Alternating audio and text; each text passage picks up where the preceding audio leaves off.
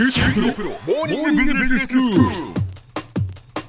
今日の講師は九州大学ビジネススクールで生産管理がご専門の杢代武文先生です。よろしくお願いします。よろしくお願いします。先生、今日はどういうお話でしょうか。はい、今日は生産管理の3大要素の2番目、コスト管理についてお話したいと思います。はい。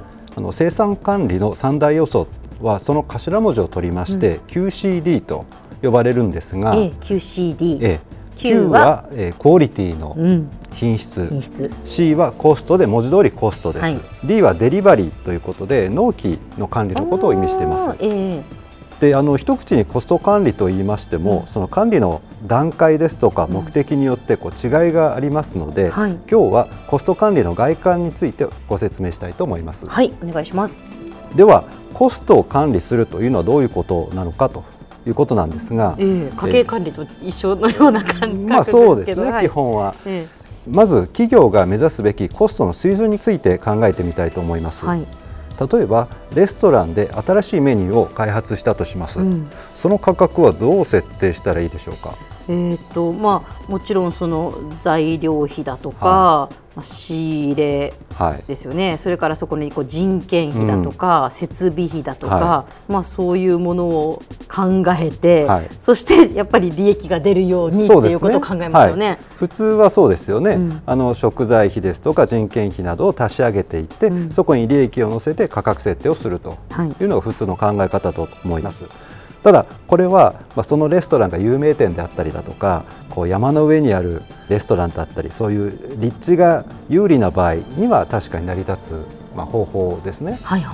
ですが、そういう有利な条件がなければ、価格設定はお客さんにとって受け入れ可能な水準をまず考えてやることが必要になります。ですから市場において競争力を持つ価格水準を先に考えて、それでも利益が出るコスト水準を逆算する形になります。なるほど。でこうした形で設定されたコスト水準のことをターゲットコストというふうに呼びます、でこの場合単純に食材費や人件費を積み上げただけではターゲットコストを満たせないかもしれませんよね、でそこで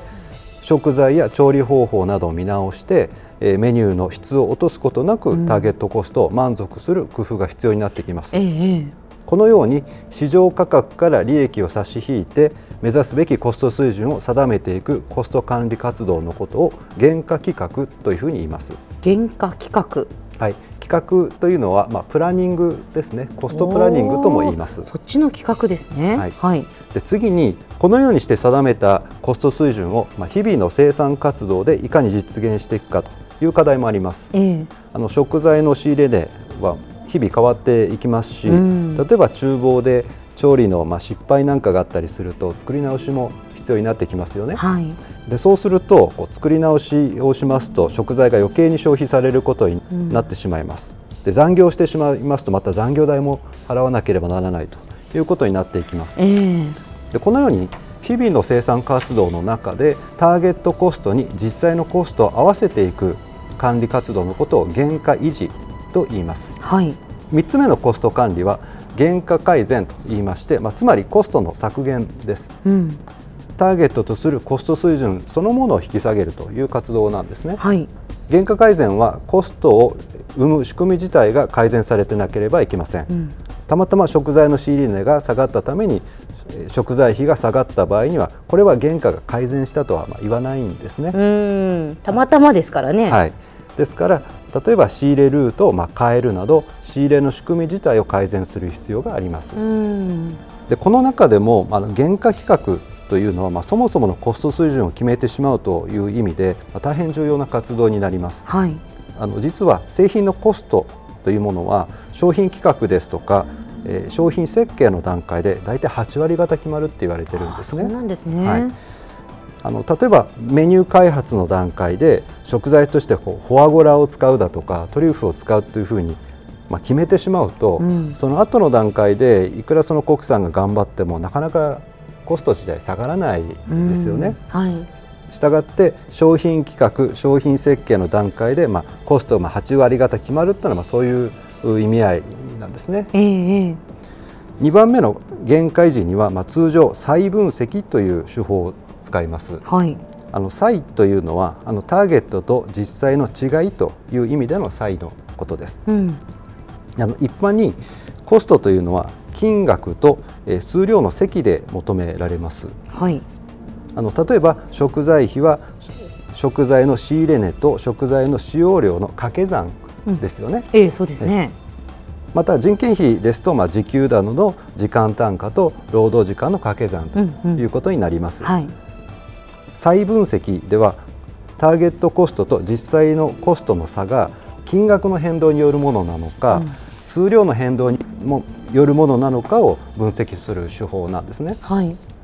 例えば天候不良で野菜の仕入れが値上がりしたせいで食材費がターゲットを超過してしまったのか、それとも厨房で例えば新人さんが増えたために調理の資損需が増えて、それで食材をいつもより多く消費してしまったのか、そういったことを分析するわけです。なるほど。このようにコストを仕入れ値などの金額の変動と食材消費量といった数量の変動に分けた上で、どちらが原因なのかを把握して対策を打つのが再分析による原価維持活動となります。はい、3番目の原価改善は、まさに改善活動なんですが、原価改善の肝はそれが合理的な手段によってコスト水準を引き下げることにあります。はい、でそのためには例えば料理自体のレシピを改善したり、調理方法自体を改善したり、食材の入手ルートを変更したりといったことが必要になってきます。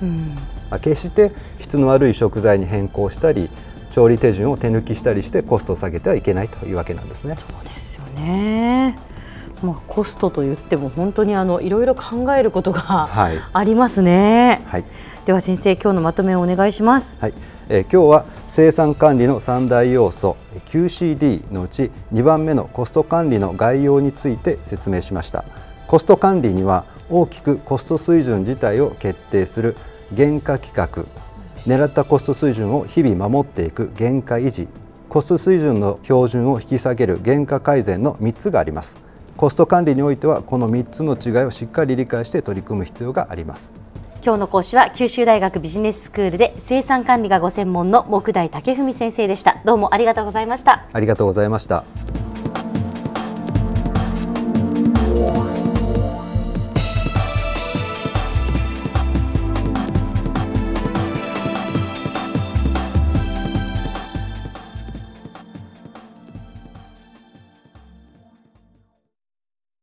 QT プロは通信ネットワーク、セキュリティ、クラウドなど QT ネットがお届けする ICT サービスです。九州中に展開した光ファイバー網を基盤に一番身近なビジネスパートナーとして九州の企業、自治体の皆様をサポートします。